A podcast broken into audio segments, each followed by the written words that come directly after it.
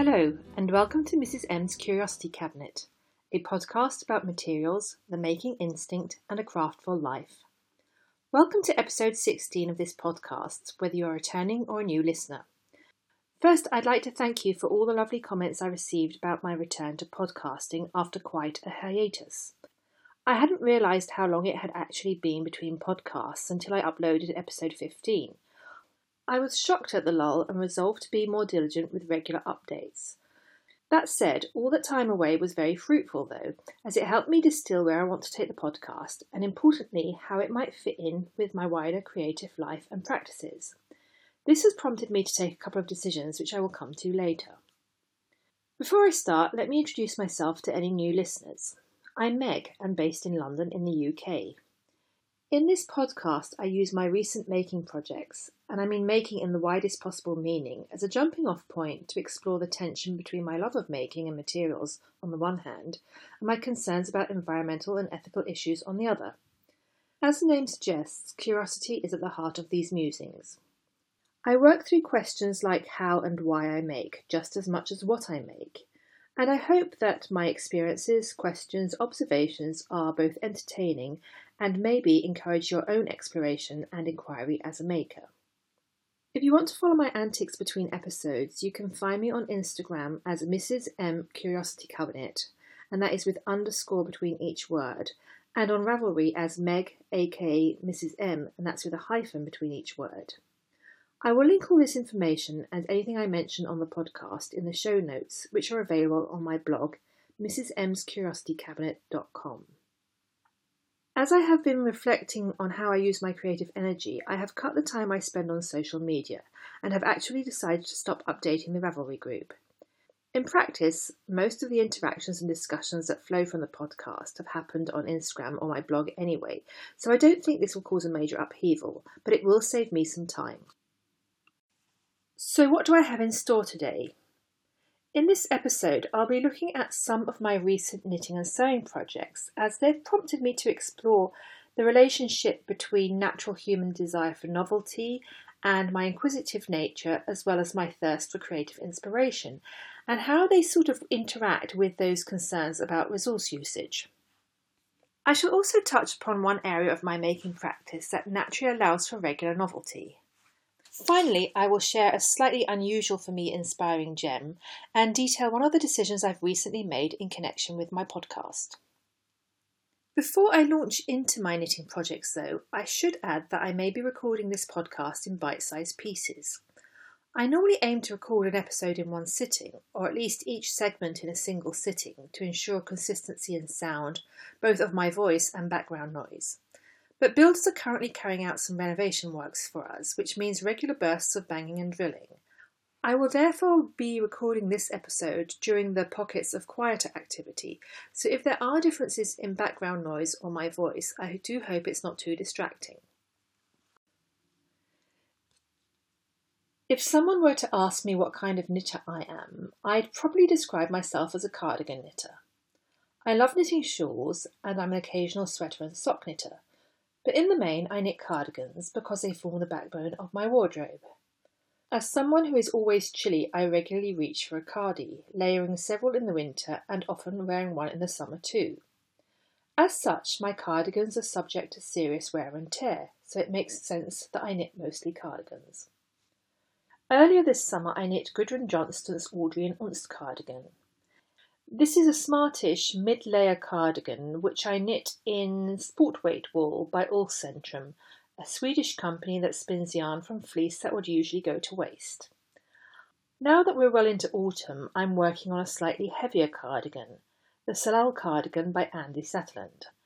I'm knitting this in some hearty teddy bear like Manx Loaghtan from the Ballacosnahan farm on the Isle of Man. As I was updating my project page on Ravelry, I realised that most of the cardigan patterns I knit are very similar to each other. They are either cropped cardigans that I lengthen through the body with set-in sleeves that I knit using short rows for the sleeve cap downwards rather than knit from the bottom upwards, or they're yoke style cardigans. On spotting this similarity, I ran through the garments in my Ravelry queue and favourites, and these two shapes definitely predominate, even among the few sweater designs I've saved for future makes.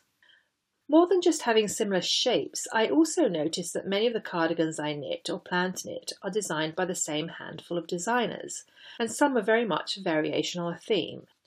I don't say that to disparage the designer's work. It is not unusual, after all, for creatives to explore a certain theme, shape, technique, or motif in various forms for a certain period.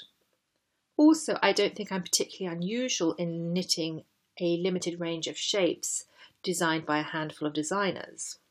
Although we may consciously try to expand the range of designers whose work we follow, we knitters can, just like designers, be drawn to exploring certain lines or features for a while, resulting in us knitting multiple garments or accessories that are in a very similar vein.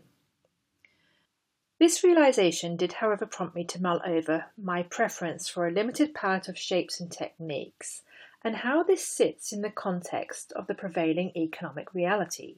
That's to say, the drive to get us hooked on novelty and ever changing trends. Although the hand knitting sector moves a little slower than the mainstream fashion world, it's by no means immune to the drive for new styles or techniques, colourways, or yarn combinations. Understandably so, Independent designers, wool producers, dyers, and little yarn shops need to make a living just as much as anonymous corporations, and that means encouraging customers to return regularly. And I certainly don't begrudge this. In fact, I am very aware that my own limited palette has a negative impact on the livelihood of designers. Looking at my limited palette of pattern choices, I've been wondering whether our extended investment in and relationship with our hand knits, from the initial decision making about pattern and materials to the experiences and emotions we embed in our knitting, can actually help us strike a more considered balance between the pursuit of novelty for its own sake and our creative drive, curiosity, and appetite for inspiration when I look at my own knitting over the last 10 years or so, there are definitely several phases. Like many who learnt to knit as a child, I picked up my needles again after a prolonged break from the craft and realised how much the knitting sphere had changed since my childhood and teenage years. For one, when I returned to knitting, there was a lot more wool available in haberdasheries and wool shops and in much greater variety. Also, the range of patterns was very different to what I remember, and that was before I discovered Ravelry. Before coming across Ravelry, my repertoire was not very extensive, for no other reason than me being a very lazy shopper. Pretty early on in my return to knitting, I found a couple of designers whose style I liked. I also stumbled across two ranges of woolly wools that reminded me of the non synthetic wools of my childhood, in particular Navia and Susan Crawford's Excelana. So for quite a few years, my palette of wool and shapes was pretty limited on the basis of if it ain't broke, don't fix it. When my search for more local walls led me to Louise Scollay's podcast, Ravelry and Indie Designers, my repertoire expanded as I came across new yarn producers, dyers, patterns by many designers in very different styles, and attractive sock patterns. But after a couple of years of dabbling with creativity and the choices available, I very quickly developed preferences, and my knits concentrated around a core set of skills, materials, and shapes. Minimally processed wool, preferably woolen spun, garments knit in the round, top down, with set in sleeves, hat like shawls, designs that showcase the natural characteristics of the wools I like, i.e., mostly stocking stitch with varying degrees of lace. And with it, I developed a style that I like and I'm comfortable in. That's not to say that I don't still experiment and explore, it's just that the experiments are less radical, rather a case of playing with variations on a shape or adding a technique that will complement my core style. Like introducing a hint of cables or colourwork in recent years, or trying short sleeved sweaters that can serve as a mid layer over a long sleeve top and under a cardigan. Also, having found a style that works for me, I am much more pragmatic about ripping out experiments if I realise they aren't working for me and just notching them up to experience. Just like other people, I too get seduced into making a project based on the photos. In the past two years, I've cast on two projects despite nagging doubts because I loved how they looked in photos. Not just in the pattern photos, but also the photos of other knitters' interpretations. One was the Boroughfirth sweater, a simple, elegant yoke by Gudrun Johnston, and the second was the Ranunculus sweater by Midori Hirose, a lightweight layering sweater that hides the yoke increases in an intricate lace pattern. I must have knit the Boroughfirth sweater about one and three quarters times between all the modifications I made from the depth of the yoke to the style of hem before casting off blocking it and deciding ultimately that it did me absolutely no favours. I absolutely loved the design on paper and the Jamieson and Smith natural shade I was using, but my nagging doubts about the width of the neckline and the placing of the stripes that emphasised my wider points were totally justified so I just decided to repurpose the wool. With the ranunculus sweater, I got about halfway through the top before I concluded that this pattern wasn't for me. Once again, it was a lovely project to knit and involved some interesting stitches, but the yarn and pattern pairing definitely wasn't right. Also, the range of lace motifs going on in the yoke area were just too busy for my liking and quite frankly made me feel frumpy. Whilst frogging this project, I realised that this pattern confirmed not just that I favour garments with only a hint of embellishment, but also what that level of embellishment is for me. And that in itself is a positive outcome. Having found a knitting palette that broadly works for me also means that although I may not be exploring a lot of big new things, I'm experimenting in a different way. I'm enjoying discovering how minor tweaks to broadly the same constituent parts can produce quite subtle but striking differences. For me, knitting the same pattern in a different type of yarn or yarn weight can be as inspiring as knitting a whole new pattern. Or reknitting the same pattern with a few tweaks to improve the fit or change the overall feel subtly can tick the desire for newness just as much as an entirely new design for me. I completely recognise that for some knitters, this narrow scope of experimentation and creative exploration is limiting or dull. And ultimately, none of us need to justify what, how, or why we create to anybody but ourselves. However, I certainly recognise this pattern of extensive exploration followed first by honing in on certain elements and developing a core style, and then by more focused experimentation, to be a very common creative pattern in my life. From years of creative non-fiction writing to my more recent ceramic and natural dyeing practices, I see this pattern repeat itself. First, there are periods of extensive experimentation, both in terms of researching a wide range of other creatives' works and hands on practice to build skills and develop an understanding of the chosen craft, its tools and materials, and a sense of composition. I'm aware that in my various disciplines, this plethora of possibilities then gets distilled into key aspects that resonate, and that over time, with practice, develop into a personal voice. Usually, in my case, it's actually through focusing in on a limited number of parameters that I discover the core of my style or my voice. And I find it particularly enjoyable to explore how far I can develop and stretch my skills, style, or voice within those constraints before adding in a new technique, material, or line into the mix. Then, once I've truly explored the limited palette, I might shift my perspective slightly and use my established toolbox and style to explore the new field of vision, modifying and developing the toolbox and style as necessary in response to that new perspective. For example, in my writing, I actively chose to focus in on the essay, whether in print or spoken form. With the natural dyeing, I was repeatedly drawn to the endless possibilities of three core ingredients madder, cutch, and onion skins. In the ceramic studio, after an initial period of learning and experimenting, I settled on a particular brown stoneware, three glazes, and two basic shapes. And in my knitting, I knit with limited palette of wool, shades, and styles. And in each case, narrowing down the parameters has not stifled me creatively or bored me through lack of novelty. Instead, it's stretched me creatively, it has encouraged focused experimentation, and it's allowed me to discover the satisfaction of finding newness not just in the object itself, but at the point where my mindset, consciousness, mood, skills, experience, and limitations interact with the materials, the tools, the object, and the wider context. So, why these musings on novelty, inspiration, and experimentation? The pursuit of novelty is a theme that crops up constantly in research and discussions about sustainable consumption and environmental damage. There is no doubt that the ever shortening cycle of trends and their inbuilt obsolescence, whether in the textile sphere or other sectors, have led to resource depletion and environmental degradation, and in the process have done little to improve our mental well being in the long term. And the environmental impact of an economic model that thrives on novelty has reached such levels that it has finally entered the mainstream, and individuals, institutions, and economic sectors are starting to explore different models of producing and consuming. Some alternatives, like the extreme minimalism advocated by some, allow little recognition of human curiosity and a hunger for new inspirations. Yes, an economic model based on relentless novelty seeking has set us on a destructive path.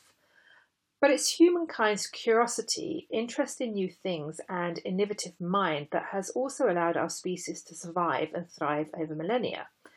So it's something that we need to work with rather than just wish away.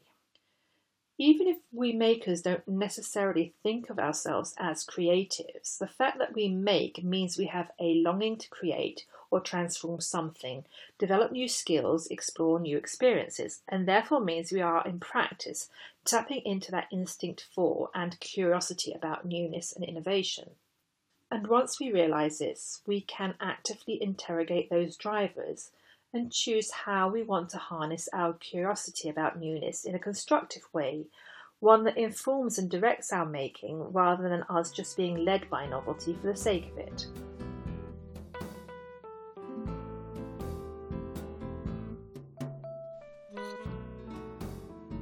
This summer, I've also been chugging away with several sewing projects. My main sewing objectives this year are replenishing tops, as most of my t shirts are decidedly ratty and threadbare, and secondly, making simple garments that allow me a good range of movement so I can work in the ceramic studio and in the garden in a comfortable way. I had thought that trousers would be the answer to the second question, but after persisting with a pattern I tried last year, I've concluded that I just don't enjoy wearing trousers so I've decided that tunics and simple smocks may make more sense. As it takes a few twirls for me to really perfect the fitting of a bodice, I'm taking a no nonsense approach to both these objectives. I'm working with three patterns that can do double, if not triple duty, to meet various wardrobe needs. Only one of the patterns is new, the other two are tried and tested to minimise the amount of groundwork I need to do. The patterns in question are Merchant and Mills Francine top, which includes a dress tunic variation, the Decades of Style Given a Chance dress, and the Assembly Line v neck dress. At first glance, there isn't a vast amount of novelty and variety to my sewing, but there is actually a fair amount of newness and inspiration that is keeping me engaged and developing. I therefore thought I would talk you through how I choose sewing patterns, what simplish tweaks I am making and planning, and some of the advantages of working from a limited repertoire of patterns. As I've decided that dresses, skirts, and tops are the core of my wardrobe, I search for patterns that either include a dress or top variant or can easily be adapted to cover both. And as my style generally veers towards smart casual, even in the more physical activities, I look for patterns that are relatively structured but still comfortable enough so I can crouch in the garden or straddle a pottery wheel. Also, given how long it takes me to get a bodice to fit properly around the bust, arm side, and bicep, I want patterns that will have longevity in terms of years. Typically, that means looking for a more classic shape rather than a trendy line, but there is another factor I'm considering. As I'm at that perimenopausal age, I'm very aware that my body is likely to change over the coming years. It's not a given, of course, but there's a chance that my waist may become a little less defined and sleeves may also be a no-no going forward. So when I think about longevity of a pattern in my repertoire, I am favouring ones that I know I will be able to adapt with minimal changes in the future. So preferably a gentle curve at the waist rather than a heavily defined transition from bodice to skirt. Something like the Francine top and dress, which is based on a fisherman's top, is perfect in that respect, or the assembly line's v neck dress. This is an A-line dress that will work well for my probable future shape, but I've been able to give the design a slight curve at the waist to hint at my still existing hourglass shape. The V-neck dress is drafted as a relatively long midi-length dress, but due to its simple shape, it is easily shortened into a tunic or even a top. In fact, I shortened my first toile to a tunic length to save on fabric, but also with a view to using it as a pottery and gardening smock if it worked out well enough. The same goes for the Given a Chance dress. Apart from its interesting yoke, it is basically a slightly A-line shift dress. As well as giving the pattern a hint of a waist, I've also turned it into a top. When doing so, I decided to simplify the yoke. One of the main features of this dress is a yoke with a diagonal fold from the inside shoulder strap to the yoke seam at the bust. This produces an interesting effect, but I decided to omit it in my top version for two reasons. The yoke panels are cut on the bias, and as I made the top out of a finely striped linen, I didn't want a confusion of directionality in the pattern. Also, because of the bias cutting, these pattern pieces use a little more fabric than they would if they were cut on the grain. Instead, I made the top using the lining panels for the yoke, which still gave me a crossover effect at the bust, but produced a slightly simpler shaped top, which I satisfyingly managed to squeeze out of a metre of wide linen. The other factor I consider when picking a dress come top pattern is whether the design lends itself to turning into a shirt or overshirt. I have zero interest in sewing formal shirts or even semi casual shirts, as it's not a style I've ever enjoyed wearing. But I do like a loose, long sleeved linen shirt that I can pop over a dress to protect my arms and shoulders from the sun on those few days in the year when it's too hot for me to wear a cardigan. And I suspect that this style of shirt will be even more useful in the future if or when the hot flushes decide to appear on the scene. The V-neck dress pattern is designed with a centre front seam from the bottom of the V-neck to the hem and a V-neck shaped interfacing. I'm currently perfecting the fit of my next V-neck dress top hack, but once I've nailed that, I plan to turn it into a shirt.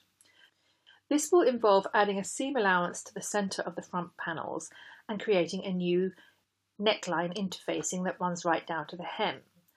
Doing so, I should be able to create an edge-to-edge shirt. As I would wear this pattern hack as an overshirt, I won't bother adding a bottom placket. If I do want to be able to do the shirt up in future iterations, I will either stitch a row of hook and eyes into the edge-to-edge front, or possibly even make rouleau-based button loops, either of which I would catch between the front panel and the facing. The Francine top doesn't have a centre seam, just a short slash from the centre neck to just above the bust that folds back to form the neck shaping. I've therefore been drawing up pattern pieces for a shirt version. I am extending the existing cut line to the hem and adding a seam allowance to create separate front panels. And I will also elongate the facing panels and add seam allowance there too. Once again, any shirt will be edge to edge, so I'm not fussing around with a proper button placket.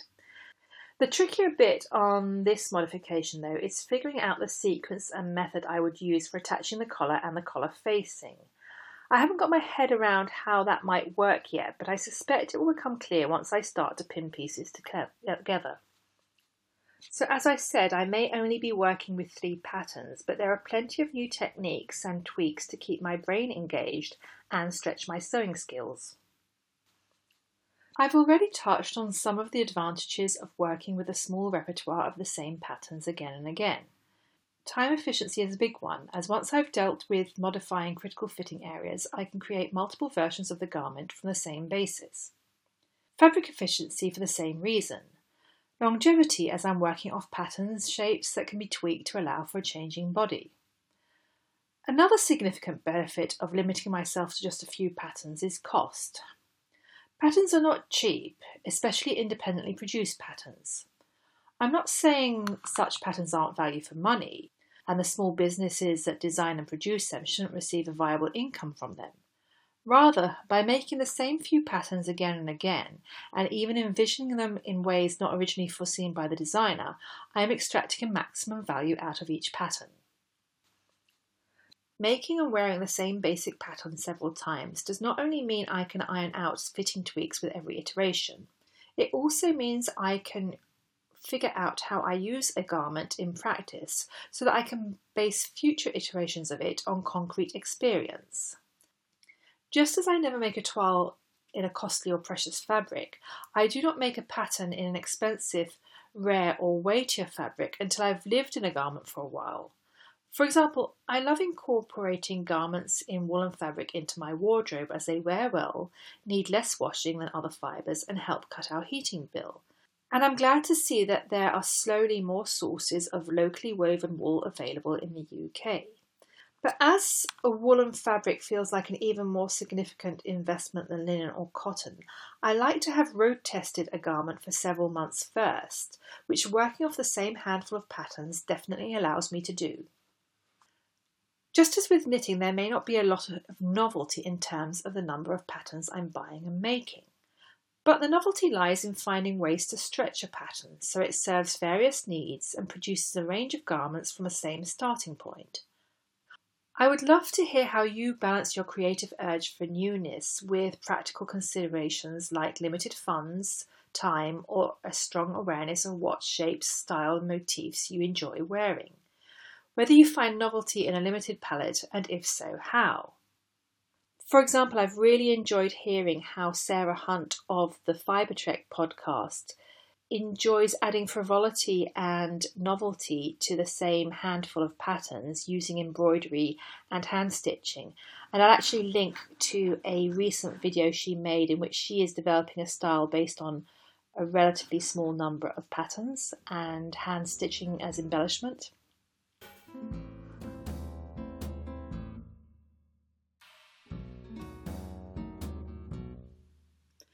Knitting and sewing are practical creative pursuits where I'm actively trying to balance my inquisitive desire to stretch myself with a desire to manage limited resources. One of my other creative activities, however, has a degree of novelty hardwired into it, and that's gardening. Gardening is a slow activity that is an amazing teacher. Not only does it allow for a very different learning style as well as overall garden looks, it involves a range of activities that allow us to learn at a range of paces, to consolidate skills and knowledge through repetition, to explore and expand our repertoire, and to make tweaks. Although it encourages a base of steady development in our garden and ourselves, it also actively offers plenty of windows where our urge for novelty, frivolity, and fun can be satisfied. I'm not talking about big expensive changes like ripping up a whole garden and starting again, although of course that's possible too, and sometimes even necessary. Rather, the range of plants available, their natural life cycles, and the robustness of certain plants all mean there is scope for us to change our mind or to try something new in a relatively low impact way.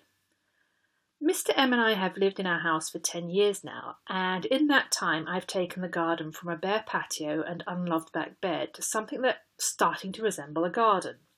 Over the years, I've extended the raised beds and added pots, tried different vegetables, added bulbs, removed non performing plants, and so on. Each year, I think I must have pushed the space's growing capacity to the limit, and then each year I am amazed at how many more possibilities our tiny city garden offers, and how much scope there is for different crops, new approaches, and new configurations. One of the easiest, cheapest, and least impactful ways to enjoy novelty is through growing annuals. These are plants that live their whole life in one season. They are sown, come to maturity, set seed, and die in one year. They can be edible or decorative. So, tomatoes, potatoes, beans, salad leaves are annuals, as are things like cosmos, nigella, calendula. I grow pretty much all of our annuals from seed as it is by far the cheapest way. Even if I grow the same basic crops year on year, I can ring the changes by opting for a different variety. If one type of tomato or bean doesn't perform well, I may try a different variety one more suited to the short season or growing in pots, or one that has a more intense flavour. Similarly, if I'm fancy mixing up the colour scheme one year or just want to add a little zing, I can opt for annual flowers in a different shade from the year before. I don't need to rip up the whole look of the garden, but by adding a few differently coloured or differently tasting annuals, I can change the overall impact. In recent years, as my hands on gardening time has waxed and waned due to pain levels, I have invested in a few perennials for the garden. These plants, unlike annuals, take a few seasons to establish themselves and then, with a little care each season, get better and more abundant with each year. Perennials can be anything from fruit trees and fruit bushes through herbs like lavender, sage, rosemary to plants like Verbena bonariensis, flowering salvias, ferns, roses, echinacea, clematis, and so on. Even within this large range of longer living plants, nature provides windows for novelty. Apple trees, rhubarb plants, lavender bushes take a while to establish themselves, but every year they will get better, bulk up, bear more fruit or flowers. Other perennial plants will be short lived perennials, meaning they will be good for three or five years, but after that they start to wane. Things like strawberries or rudbeckia, which are large daisy like flowers in fiery yellows and oranges, which add fabulous late summer and autumn colour to the garden. These short lived perennials are a fabulous example of how nature balances long lived steadiness with medium term fun and frivolity that live splendidly, fade, and are then replaced, either with the same plant propagated from the original seed or cutting, or swapped out for something new altogether. Like most people, I am gardening on a limited budget, so over the last few years I've only been able to add one or two perennials per year. This slow rate of additions is not a bad thing because over time I'm working out what I like, what my garden likes, what the wildlife likes, what works well in certain spots but not in others. At this time of year, when the days are fading and much of my garden work is focused on preparing for next year, I also find myself taking stock what to repeat next year, how to rotate crops in light of space and light constraints, which annuals to grow next season, but also which perennials to leave in their place, which I need to dig up and move, and which ones I need to dig out altogether. In many of my creative pursuits, I feel a strong sense of responsibility about resources that go into my making, and it can even cause some anxiety about waste. But this feeling is definitely less pronounced when it comes to gardening. It's partly because I have low impact strategies for plants I decide to discontinue. I can either pot them up and pass them on in the local plant swap, or if the plant has truly failed, it can go on the compost heap and contribute to the enrichment of my soil. I think the other reason why I'm less anxious about waste in the garden lies in the intrinsic character of nature and plants, with their rhythms and cycles that allow for development and even offer us windows in which we can make creative decisions even if this means editing things out. These cycles mean that if I'm digging up a plant and letting it go, the decision is not a rash one. There is no editing on a whim. Rather, from planting out a shrub or flower and nurturing it for a season, I go on a journey with it, and any decision to let it go is made in function of all the investment and connection I've experienced in that time. And maybe that is an insight that I can take back to my other creative practices too. The cycles of materials, ingredients, and our changing circumstances mean there will be scope for editing out and allowing novelty in. But if we first spend time connecting with the materials and product for several seasons, this journey will inform us when such deletions make sense and when all we might need to do is refresh our experience of the item by putting it together in another combination or rethinking the context in which we use it.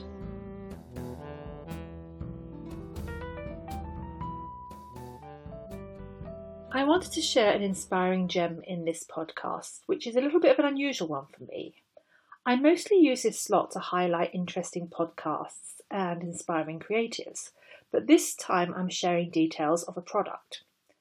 One of the companies I use to source fabric for my dressmaking efforts is Fabworks in Yorkshire. I use this company as it sources a lot of the fabric from industry waste, aka dead stock or overstock.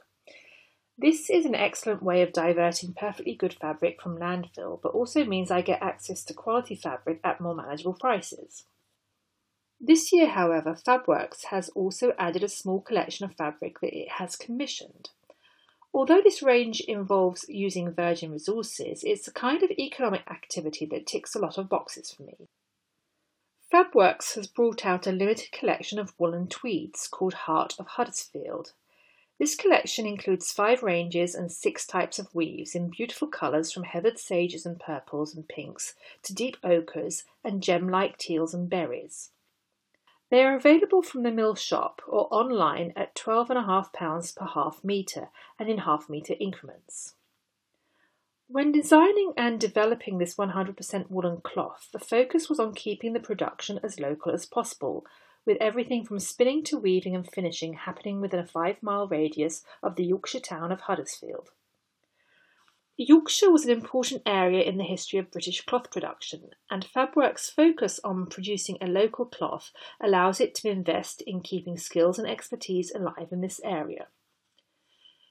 In this time of heightened nationalism, I'm always wary of praising local production, as this can so easily be co opted by people with populist agendas. But as someone who looks at all the range of issues involved in sustainability, I'm a strong advocate of investing in thriving local economic activity. Not for jingoistic reasons, but rather because an economy that is highly centralised around a few hotspots, which sucks in commuters and supply chains and leaves whole areas of a country undernurtured, is not good for the environment, society, or well-being, or even for the long-term resilience of an economy. Just as natural ecosystems are at their most resilient when they are highly diverse with lots of interconnected, mutually supportive cycles, so too are societies and economies. I contacted Fabworks as I was eager to know where it sources the wool for its collection from, and this is the only thing that is not local. The collection is currently made from wool sourced from New Zealand, and the company was very pragmatic about the rationale. Developing its own line of wool was an experiment, and if it had used British reared wool, the retail price of the cloth would be twice or three times as much as it is, and the company had to make decisions about what they thought would be viable commercially. These economics don't surprise me. I've scrimped and saved from my budget to be able to support companies who have experimented with commissioning cloth from British wool, like Cambrian Wool and Daughter of a Shepherd, and their pricing is definitely in that region. There's no way round it. Fabric that is locally grown and produced is a costly investment. I'm not saying it's not worth it, rather that such volume of production combined with such level of transparency and traceability comes with a price tag. Does the New Zealand wool detract from the merits of Fabworks' Heart of Huddersfield line? I think not. In my personal choices and support of sustainably minded initiatives. I aim for ambitious, but I don't advocate absolutes. We all start from where we are and make the most considered and informed choices in light of our circumstances, and in the process champion those who are doing their bit in their way based on their circumstances. If we wait for the perfect, nothing will change. Also, we all have different budgets, sometimes budgets that fluctuate from year to year or month to month and having a range of options is important. There are times when I can't afford to buy woolen fabric. There are other times when the only way I can afford it is by sourcing dead stock at accessible prices. Occasionally, with careful saving and foregoing other things, I might be able to treat myself to a metre of locally grown and milled tweed, and at other times, something like the Heart of Huddersfield line might be viable. Each of these resource usage approaches to business has a role to play in an economy that is more earth and people kind. In my mind, it makes perfect sense to support a business that produces a long life product that even in the 21st century has a practical use in a chilly and damp country, and in the process is supporting local skills, experience, and supply chains. So, if you're planning to sew a winter skirt or maybe a new coat or even make some cushion covers or upholster a chair this year. And you can stretch your funds to be able to invest in Heart of Huddersfield tweed. I would encourage you to look at, into this beautiful range of cloth. And if you do buy some, please do drop the company a line to let them know you welcome their approach. Similarly, if you are in a position to support locally grown and produced woolen fabric, by all means do so and let the producers know that you would also support such products in the future. The world of online shopping can be extremely impersonal and can definitely encourage consumption on autopilot, but it can also give us a direct line to talk to businesses so we can have the kind of conversations that in years gone by we might have had face to face. We can use these lines of communications not just to let companies know that we like a product, but that we appreciate certain aspects of their business, or to make suggestions like how our experience of material as hand knitters is informing our choice of fabrics as sewers, and so on.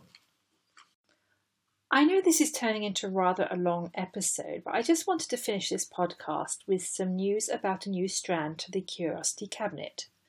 As I mentioned earlier, I've been thinking about how the podcast fits into my wider creative practice. And those who follow me on Instagram may know where this is leading. Each episode takes a lot of time to produce, not just in terms of recording and editing, but more so in terms of researching and preparing a podcast that is relatively cohesive and structured, and fact checking any substantive information I share. A crazy practice, I know. Although I thoroughly enjoy the process, as with anything that involves research, a lot of the ideas, strains of thoughts, and musings get left on the editing floor. A lot don't even make it to the first version of the recording. Not because they aren't relevant or interesting, but rather as I want to avoid overburdening each episode, heading down too many tangents, and creating too much of a tangled web for an audio podcast. In recent months, I have therefore been mulling over how I might use my podcasting energy and time efficiently in a way that supports my creative life. Some friends have asked whether I would consider using Patreon, but I feel strongly that I want the podcast to be freely accessible. Also, I'm wary to commit to anything like Patreon, not just in light of the energy ebbs and flows that go with fibromyalgia, but also because my general approach to publishing, whether it's a podcast, a blog post or a post on Instagram is that I only publish if I have something to say. In light of all the researched and half developed strains of thought that the podcast process generates, and my own frustration at only being able to scratch the surface of the making related topics I explore, I have decided to work with my first love, writing, and develop some of this material into the occasional self published collection of essays that complement a podcast. Not each podcast episode will have an accompanying publication, only where I feel the topics and body of musings merit it. Of course, once I decided on this general course of action, a whole suite of other decisions cropped up what to call this additional strand of the Mrs. M's Curiosity Cabinet, how to produce it efficiently, whether to print it or go with an e format, how much to charge, and so on. The easiest decision was what to call this addition to the Curiosity Cabinet. The contemporary term for this kind of publication is a zine, but I have decided to call it a pamphlet partly because the focus is very much a text based publication, although it will contain some photos, but mostly because I want to invoke a spirit of possibility, change, and discussion. On a practical level, I've decided to make the publication of a collection of four to six long form essays available in a printed format. This is not a decision I have taken lightly. I know that we live in an increasingly digital age and that paper production has an environmental impact. However, as somebody who happily crunches numbers for life cycle analysis reasons, I'm aware that digital content also has a serious carbon footprint. Whilst I have some control over the kind of paper I will use for a publication, I have little to no control over where my digital tool content is hosted and how the host sources their electricity. I've therefore decided to opt for a printed format. That's not to say that it will not be possible to buy the pamphlet in electronic form if that's really your preferred format. However, if you do want to read the publication digitally, I will not be making it available in the Ravelry Etsy style of paying the cover price and getting an automatic link to download. In the first place, this decision is due to the environmental impacts of external hosting services, but a further complication actually galvanised this decision, and that is UK tax law. Due to the tax rules that apply in the UK and my need to manage my time and energy carefully, I want to avoid triggering the VAT rules that apply to providing digital services as they create a lot of administrative work. Put simply, if I sell a hard copy of a book or a magazine like Product by Post, it attracts 0% of VAT. For people outside Europe, VAT is value added tax and it's sort of sort of similar to sales tax. If, however, I sell the same item in a digital format whereby the customer receives an automated download link, I trigger the digital services category. This means I need to charge VAT, which will vary from country to country in the European Union, register to pay that VAT, and then go through a three monthly administrative circus to manage this. If, however, I sell a digital copy by sending a potential customer an invoice, waiting to receive payment, and then sending that person an email with the PDF attached, in that case, I fall into the category of selling a zero rated t- uh, product rather than a digital service. In light of my energy levels and the likely sums involved, I am going to adopt this more hands on approach if anybody wants to read this, the pamphlet but prefers a digital copy and just to reassure you, this approach is not a form of tax dodging. It follows the guidance listed on the UK Tax Authority's website.